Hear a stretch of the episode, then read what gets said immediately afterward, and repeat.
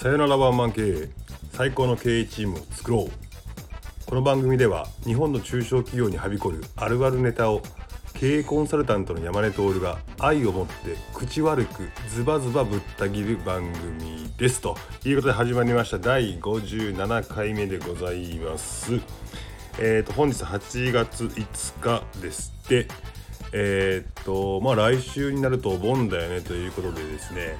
えー、と僕単身赴任で東京にいるのでえー、とまあお盆ぐらいは帰ろうかなというふうに思って飛行機のチケット取ってたんですけども実は、えー、と我がふるさと鳥取県はすごく閉鎖的で情報もない町なので東京から帰ってくるとは何事だというふうな話がありましてはっと思いながら、えー、じゃあ PCR 検査自費で4万円払って受けたるわと。受けて帰ったるわって言ってたんですけどもまあそれもそれでえー、っとまあ僕が PCR 検査を受けて帰ってるかどうかなんか他の人知らないんであろうからまあ噂されるよねと。まあ一番ポイズって僕はいいにしてもですねえー、と僕の大事な家族がああだこうだって言われそうな雰囲気もしておりましてまあそれはそしたらちょっとまずいなということで団長の思いで墓参りに行けない今年はお盆になりそうだなということでえー、っと飛行機もキャンセルしてですね。えー、っとまあ東京に行って仕事しようかなというふうに思っています。もうね最近ねコロナは怖くないんだけどね人が怖いわというふうに私思っていましてですね。まあそんな山根がお届けする第57回目でございますが今日のテーマはですねこれはねこれスタンド FM 界隈スタイフ界隈のですね若手の人たちを一気に敵に回してそうな感じなんですけどもえー、っと言いたいあるある言いたいあるある言いたい言わせてください。今日のテーマは日本一の田舎出身叩き上げおじさんスタートアップ界隈に物申すというテーマでですねもうね物申したいなと思っております。まずねこのスタートアップとかねベンチャーとかっていうのがね何問題がまず1個あるかというとですねネーミング問題からちょっとぶった切っていこうかなと思うんですけどもう最近ね若い子に会ってえーとまあ、起業している人とかのに会うと何やってんの？あベンチャー企業です。ベンチャー企業です。っていうかスタートアップですスタートアップですっていう風なことを言うんですよね。もうそのみんな右に習え的なスタートアップですスタートアップですっていうのがですねなんやねんと。まあなんか彼らはちょっとおしゃれ風に今の自分の状況をなんとなく一番伝えやすい言葉がそのスタートアップだったりベンチャーっていうことだったりするんでしょうし確かにえー、っとそう言っとけばなんか頑張ってる感じ出るしおしゃれ風やし今風やしモテそうだよねっていうところがあるんだけどなんかねなんかこう違和感若干感じて昔はねホリエモンとかが出てきた時に確かにベンチャーってじゃあその時のねベンチャーのイメージどんな感じかっていうとなんとなく斬新なねアイディアとをその具現化している会社だとかっていうとかね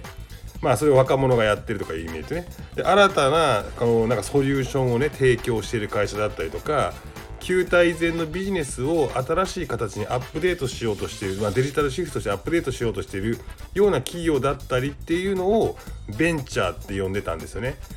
でそれのベンチャー企業を起こしているその斬新的なビジネスモデルだったりとか、えー、と問題解決をしようとしている企業のことをベンチャー企業って言ってて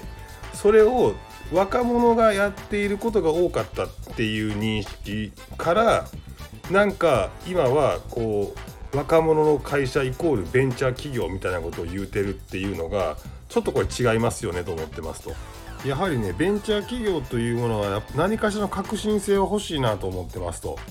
だから革新性がない、えーと、若者がやってる会社は普通の会社ですよというふうにちょっと肝に銘じてほしいと思っているのとあとあのスタートアップって言いますけどこれ日本語訳したらねどういうことかというと開業ほやほ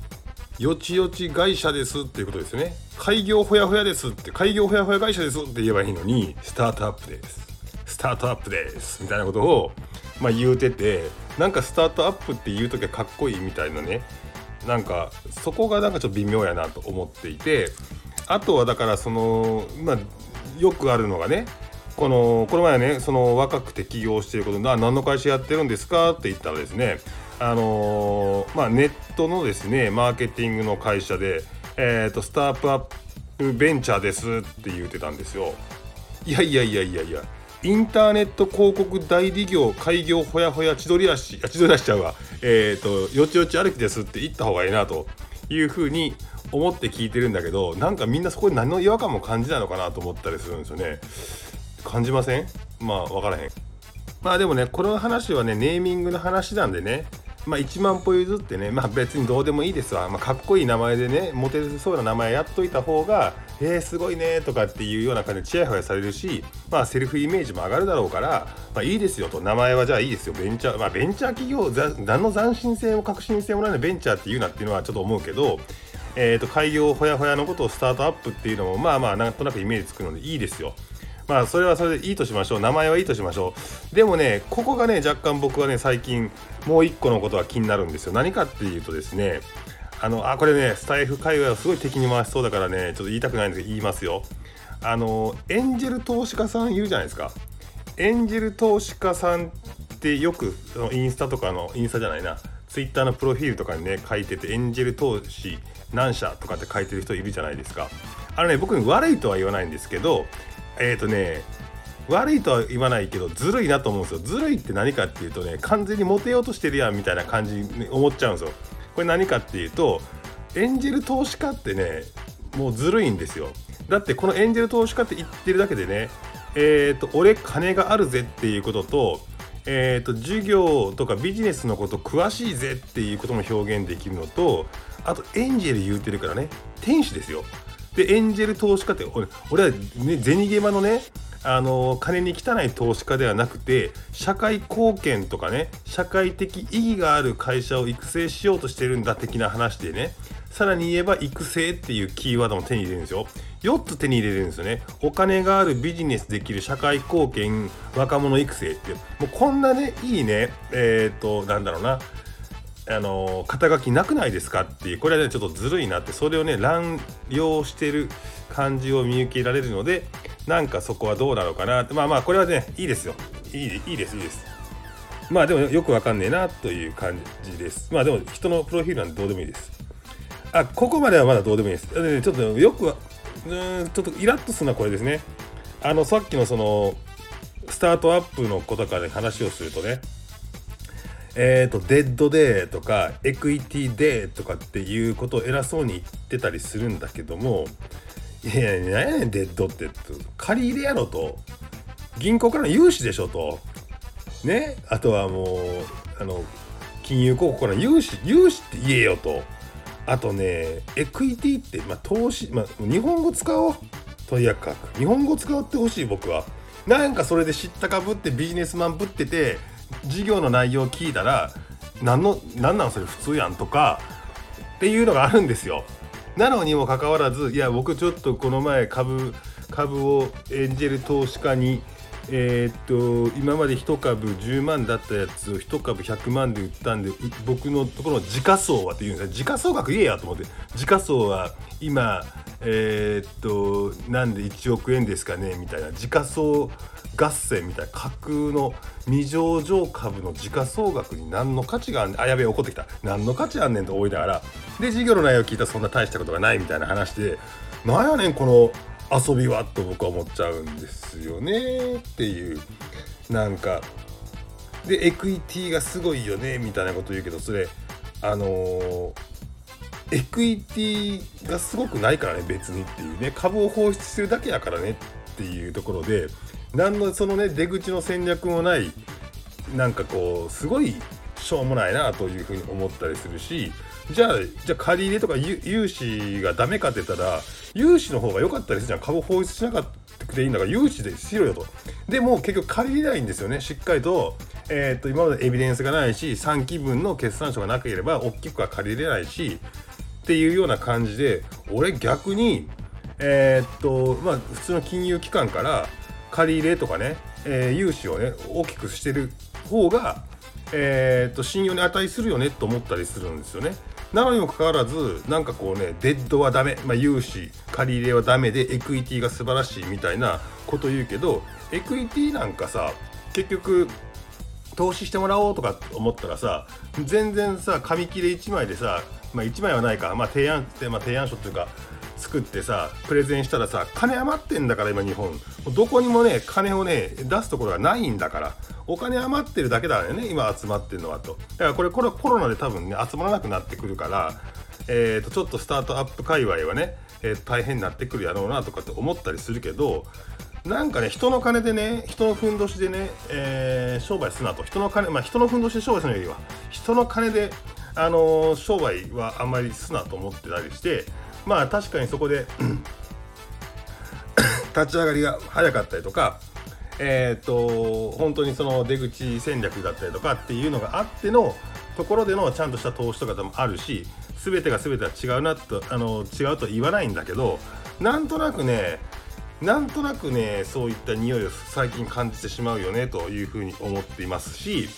この前ねツイッターで書いたらそうだそうだって言ったんだけど女性諸君聞いてますかと。あのー、男性のね年収をね高い年収の人と借金がでかい、えーと、男とどっち結婚するのって言ったら絶対みんな年収が高い方言うでしょ。年収は気にするのに男の借金気にしないってあるじゃないですか。俺はいやあんた借金何本あるんですかって聞いた方が絶対いいと。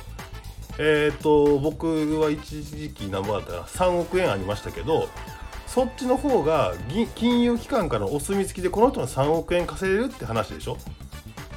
だって年収っていうのは今回みたいなコロナとかってなったら、えー、の上がったり下がったりするじゃないですかという中で社会的信用っていうのはあのなんぼ借り入れできたのっていう話もするから 借金が大きい人を、え、選んだ方が将来的に結婚するとかってなるといいかもしれませんねと。まあちょっとその中身がボロボロの借金やったらあかんけどえーと、ちゃんと,、えーと、バランスシートを見てですねあの会社やってるんだったらっていう社長と付き合ってる女性は「えー、3期分の決算書見して」って言ってあの3期分のねバランスシートを見たらねそこにねその人のあの人間性がすごく色濃く現れてますし、あのー、まあ、そこに将来性があるかどうかっていうのはね見えるのでその中で将来性がある中の大ジャッキンっていうのはね素晴らしいことなんだという認識をねちょっと頭に入れると男の見方も変わるかなと。全然男の見方の話になっちゃったわ。変わるかなと思ってて。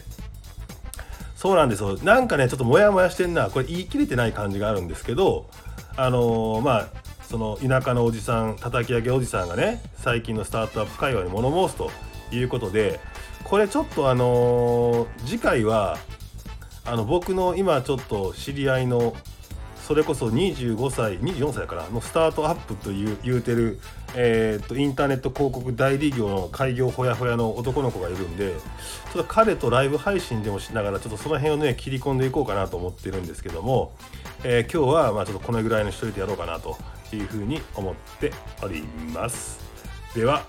えー、とコメントいいねよろしくお願いいたします。